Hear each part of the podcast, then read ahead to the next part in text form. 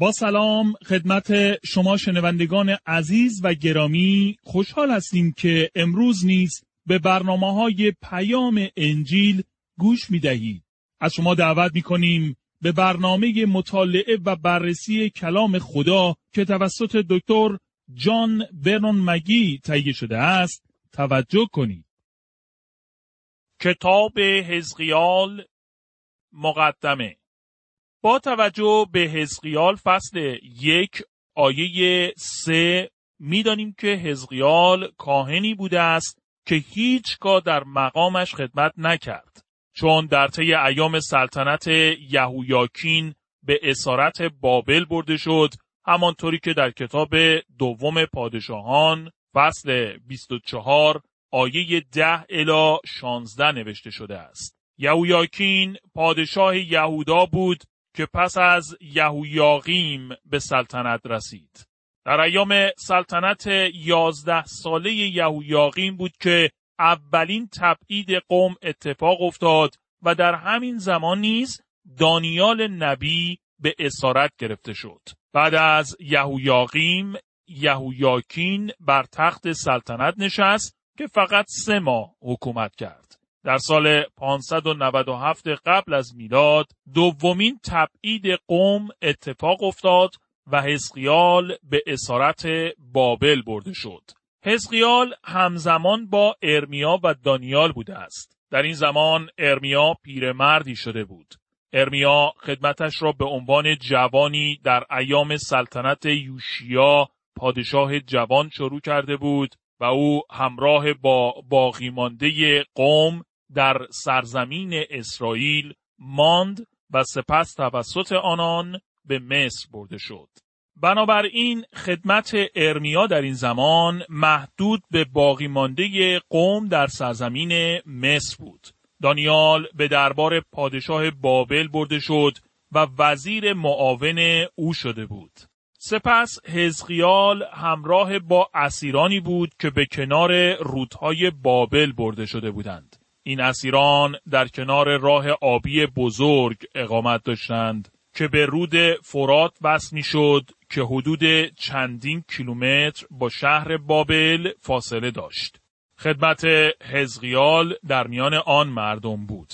مزمور 137 مزمور باقی مانده قوم در سرزمین بابل است. در مزمور 137 آیه یک الی چهار نوشته شده است کنار نهرهای بابل نشستیم و اورشلیم را به یاد آوردیم و گریستیم. آنان که ما را اسیر کرده و تاراج نموده بودند از ما خواستند از سرودهای اورشلیم بخوانیم و ایشان را شاد سازیم. اما ما بربتهای خود را بر درختان بید آویختیم. زیرا چگونه می توانستیم در دیار غربت سرود خداوند را بخوانیم؟ اما در همین زمان در حزقیال فصل یک آیه یک الا دو می‌خوانیم در روز پنجم ماه چهارم از سال سیوم که پنج سال از تبعید یهویاکین پادشاه میگذشت من حزقیال کاهن پسر بوزی با سایر تبعید شدگان یهودی در کنار رود خاپور در بابل زندگی می کردم. در همان روز ناگهان آسمان باز شد و خدا رویایی را به من نشان داد. چه تفاوتی را می‌بینیم؟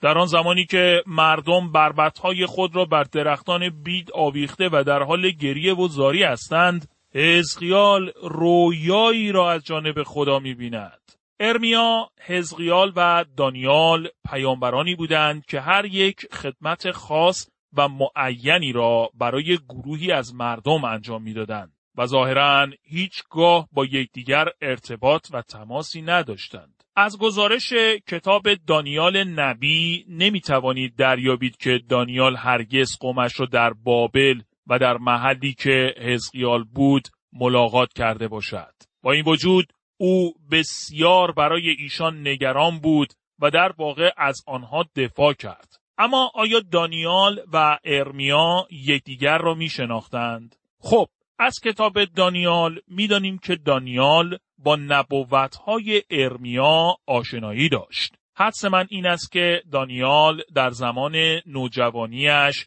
به سخنان ارمیا در شهر اورشلیم گوش می‌داده است.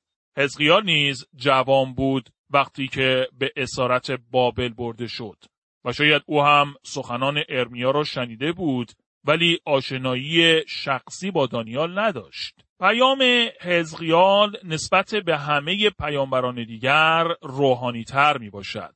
چون او به طور خاص در رابطه با شخص خدا سخن می‌گوید. فردی چنین گفته است. حزقیال پیامبر روح القدس است در حالی که اشعیا پیامآور پسر خداست و ارمیا پیام پدر را اعلام کرده است. در طی اولین سالهای اسارت پیامبران دروغین هنوز می‌گفتند که مردم به اورشلیم باز خواهند گشت و آن شهر نابود نخواهد شد. شهر اورشلیم حتی در زمان تبعید دو قوم نیز خراب نشد. در واقع تا حدود سال 586 قبل از میلاد ویران نگشت. یعنی در زمانی که نبوکت نصر برای بار سوم به شهر حمله کرده و آن را سوزاند و خراب کرد. بنابراین در یک مدت ده ساله این پیامبران دروغین می‌گفتند که مردم به شهر باز خواهند گشت و شهر خراب نخواهد شد. ارمیا پیامی را به بابل فرستاده و گفته بود که شهر اورشلیم خراب خواهد شد و حزقیال پیام او را تایید نمود. او به مردم اختار و هشدار داد قبل از اینکه بتوانند به شهر اورشلیم بازگردند بایستی به سوی خدا بازگشت کنند وقتی زمان موعود رسید فقط باقی مانده کمی به سوی خدا بازگشتند و با افسوس و اندوه بود که به شهر اورشلیم بازگشتند حزقیال پنج سال بعد از اینکه به اسارت برده شده بود در سن حدود سی سالگی خدمتش را شروع کرد. از بسیاری جوانب او در یکی از تاریکترین دوران قوم پیامش را اعلام نمود. او در عمق دره در گوشه تاریک ایستاده و سخن گفت. او بایستی با امید اشتباهی که پیامبران دروغین اعلام می کردند با بیتفاوتی و با دلسردی آن روزگاری که گناه و مصیبت ها حاکم بودند روبرو شده و مقابله می کرد. مردم نمی‌خواستند به پیام او گوش دهند. بنابراین او از روش های جدیدی استفاده می کرد. به جای اینکه با ها سخن بگوید همانطوری که خداوند عیسی مسیح چنین می کرد او بر طبق ها زندگی کرد. او در واقع کارهای جالب و عجیبی انجام داد. در حزقیال فصل 24 آیه 24 می‌خوانیم من برای شما علامتی هستم. همان کاری را که من کردم شما نیز خواهید کرد. هنگامی که این پیشگویی واقع شود خواهید دانست که او خداوند است. مردم به سخنان او گوش نخواهند کرد. بنابراین او کارهایی انجام خواهد داد و به این طریق توجه بسیاری را جلب خواهد نمود. امروزه نیز افرادی هستند که از این نوع روش ها استفاده می کنند. انواع روش های تبلیغاتی برای جلب توجه مردم و تأثیر بر روی افکار عمومی به کار برده می شود. حزقیال نیز چنین می کرد. یک بار به خانه وارد شده و در خانه را بست و سپس شروع به حفر کردن زمین نمود و آنگاه پس از مدتی از وسط خیابان بیرون آمد. شاید امروزه به نظر انجام این کار معمولی باشد که کارگران خیابانها را برای تعمیرات حفر کنند. ولی در زمان حزقیال وقتی مردی ناگهان از وسط خیابان از درون حفره‌ای بیرون می آمد، به طور طبیعی توجه بسیاری از مردم را جلب کرده و همه میپرسیدند هدفش از این کار چیست؟ همانطوری که در حزقیال فصل دوازده آیه هشت الا شانزده می‌بینیم حزقیال پیامی برای آنان داشت که بیان نمود. حزقیال پیامبری است که جلال خدا را اعلام می کند.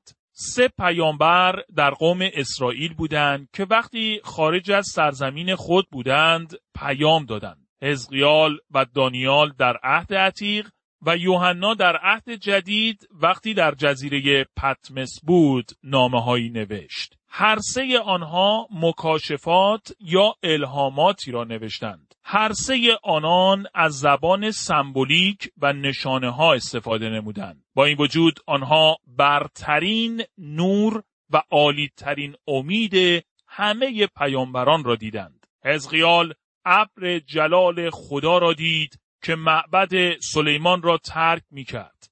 ولی همچنین بازگشت پرجلال خداوند را در آینده دید که در طی دوران هزار ساله سلطنت خود به زمین خواهد آمد. معما و مفهوم حزقیال در همین آمدن پرجلال خداوند در ایام سلطنت هزار ساله می باشد. حزقیال فراتر از رنجهای مسیح به جلالی که پس از آن خواهد آمد نگاه می کند. همانطوری که در نامه اول پتروس فصل یک آیه یازده نوشته شده است پیامبران رنجهای مسیح و جلال پس از آن را مشاهده کردند. فکر می کنم حزقیال آن را بهتر از پیامبران دیگر دید. دوستان عزیز اکنون به فهرست موضوعات اصلی کتاب حزقیال توجه بفرمایید. کتاب حزقیال فهرست موضوعات اصلی. اول جلال خداوند مأموریت پیامبران فصل های یک الا هفت. یک شکوه جلال خداوند فصل یک. دو دعوت پیامبر و اعطای قدرت برای خدمت پیامبری. فصل دو. سه. آمادگی پیامبر. خدمت دیدبانی. فصل سه. چهار. داوری اورشلیم. فصل چهار. پنج. علامت تراشیدن موهای پیامبر. فصل پنج. شش. شمشیری که بر اورشلیم میآید. باقی ای که نجات میابند فصل شش. هفت. نبوت درباره نابودی نهایی اورشلیم. فصل هفت. دوم. جلال خداوند مسیر اسارت اورشلیم و اسرائیل ترک ابر جلال خداوند فصل های هشت الا بیست و چهار. یک. رویای جلال. آلودگی معبد توسط بتپرستی نابودی آن را توضیح می دهد. فصل هشت دو ابر جلال آماده ترک معبد می شود. فصل نو سه ابر جلال جایگاه مقدس را پر می سازد. ابر جلال معبد را ترک می کند. فصل ده چهار نبوت بر علیه حاکمان اورشلیم. فصل یازده. پنج. حزقیال ویرانی اورشلیم را به نمایش در می آورد. فصل دوازده. شش. نبوت بر علیه پیامبران دروغین. فصل سیزده. هفت. نبوت بر علیه بتپرستی بزرگان قوم. نابودی معین اورشلیم. فصل چهارده هشت رویای درخت انگور فصل پانزده نو اورشلیم مانند نوزاد ترک شده ای است که خدا او را به فرزندی پذیرفته است.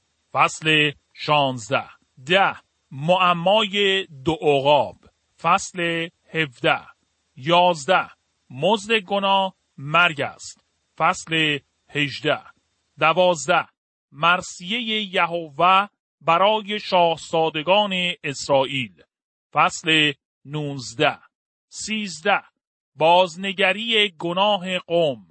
داوری و احیای آینده قوم. فصل 20 چهارده.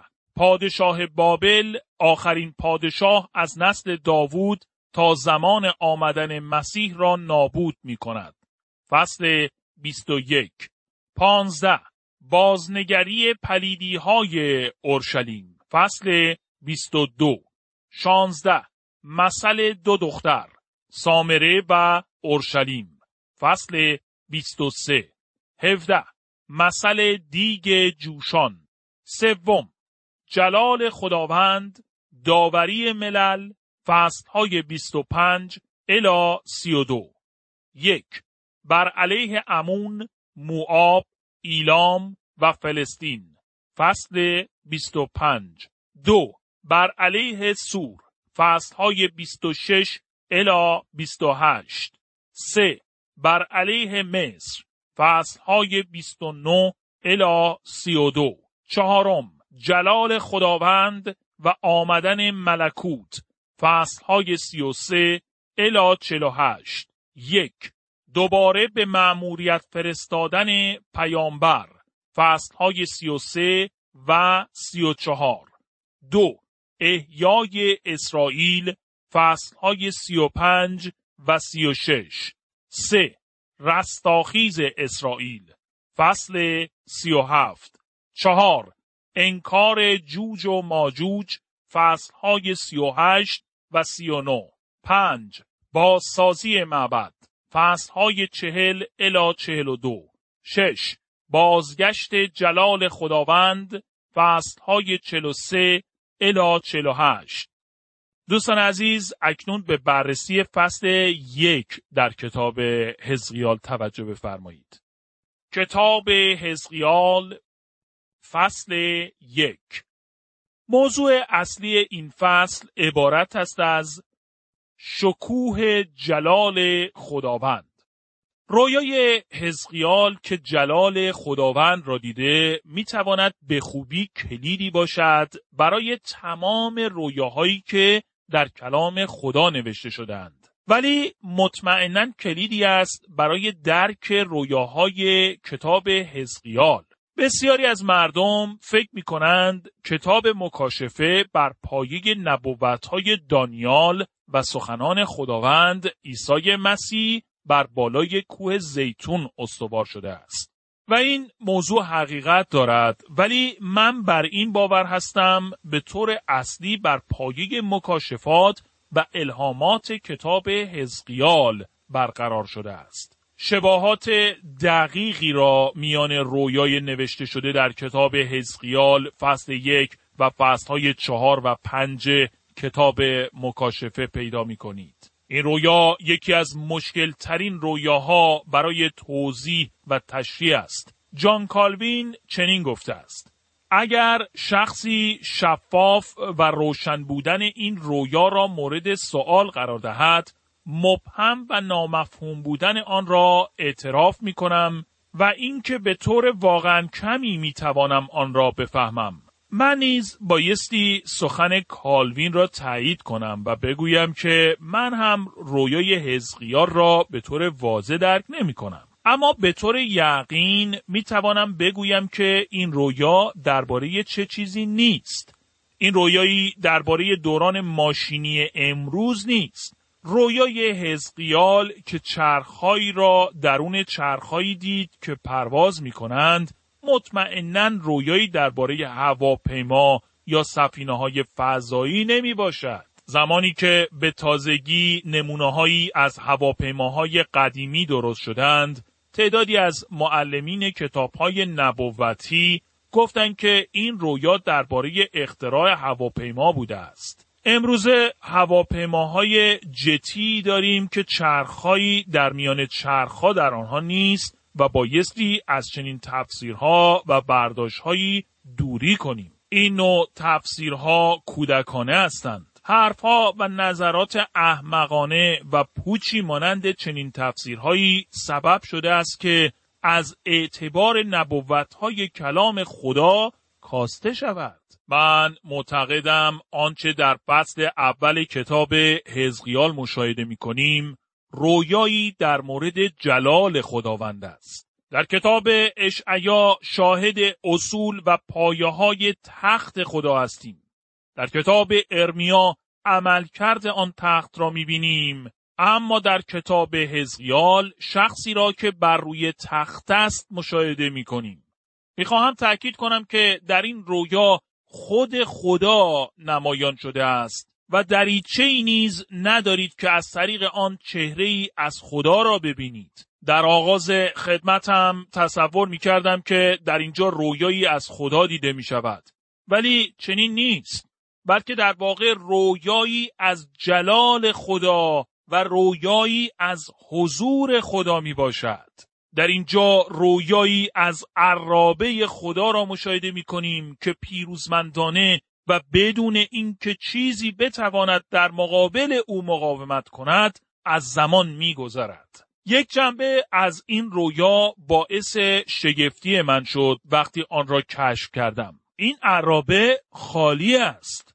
به طور طبیعی تصور کرده بودم که خدا در آن باشد. در ارتباط با عرابه چهار موجود زنده یا کروبیان هستند ولی با این وجود آنها متمایز بوده و جدا از عرابه می باشند. بر بالای همه تختی است و بر روی آن تخت شخصی می باشد. این والاترین و برترین رویایی از خدا است که تا کنون به ما داده شده و مشکل ترین رویا برای درک و فهم می باشد. فقط به تعدادی از جنبه های شگفت آور این رویا در این فصل توجه خواهیم کرد.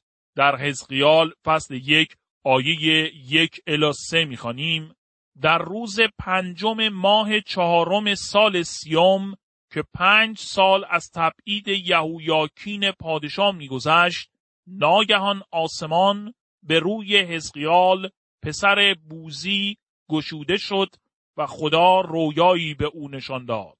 حزقیال کاهنی بود که با یهودیان تبعیدی کنار رود خابور در بابل زندگی می کرد. حزقیال چنین تعریف می کند. سال سیوم به نظر می رسد بیان کننده این نکته باشد که حزقیال در این زمان سی ساله بوده است. اما از نظر بسیاری از مفسران این موضوع به یک نوع تقویم دیگر اشاره می کند. من به جزئیات این موضوع نمی پردازم و صادقانه بگویم که فقط باعث پیچیدگی درک مفاهیم می شود و احساس نمی کنم که نکته ضروری و لازم باشد. خدا رویایی را به او نشان داد. با توجه به مزمور 137 آیه یک زمانی که قوم اسرائیل در سرزمین بابل به سر برده و در کنار رودهای بابل گریه و زاری می کردند، حزقیال رویایی را از جانب خدا دید. چه اختلاف و تضاد جالبی را در اینجا می بینیم. دیدن رویاها و ریختن اشکها. هنوز به زمان نابودی اورشلیم نرسیده ایم که در زمان سلطنت صدقیا اتفاق می افتد. کلام خدا به طور ناگهانی بر حزقیال کاهن آشکار شد. حزقیال به قبیله لاوی و ظاهرا به طبقه کاهنان تعلق داشت و شاید یکی از فرزندان قیهات بود. به ما گفته شده که او پسر بوزی بوده است. خابور کانال اصلی بود که از رود فرات منشعب شده بود و مناطق اطراف بابل را آبیاری می کرد. ظاهرا اسیران یهودی را در آن منطقه سکونت داده بودند تا در زمینهای آنجا زراعت کنند. این منطقه چندین کیلومتر با شهر بابل فاصله داشت و شاید به همین دلیل بود که دانیال و حزقیال امکان و فرصتی را نیافتند تا یکدیگر را ملاقات کنند. شاید دانیال به عنوان یکی از مقامهای دربار پادشاه از آن منطقه دیدن کرده بود ولی شک دارم که حزقیال اجازه دیدار با دانیال را می داشت. در برنامه آینده اولین رویای عجیبی را که حزقیال مشاهده نمود مطالعه و بررسی خواهیم کرد. شنوندگان عزیز در اینجا وقت برنامه امروز ما به پایان می رسد. از شما دعوت می کنیم در برنامه آینده نیز به مطالعه و بررسی کلام خدا توجه کنید.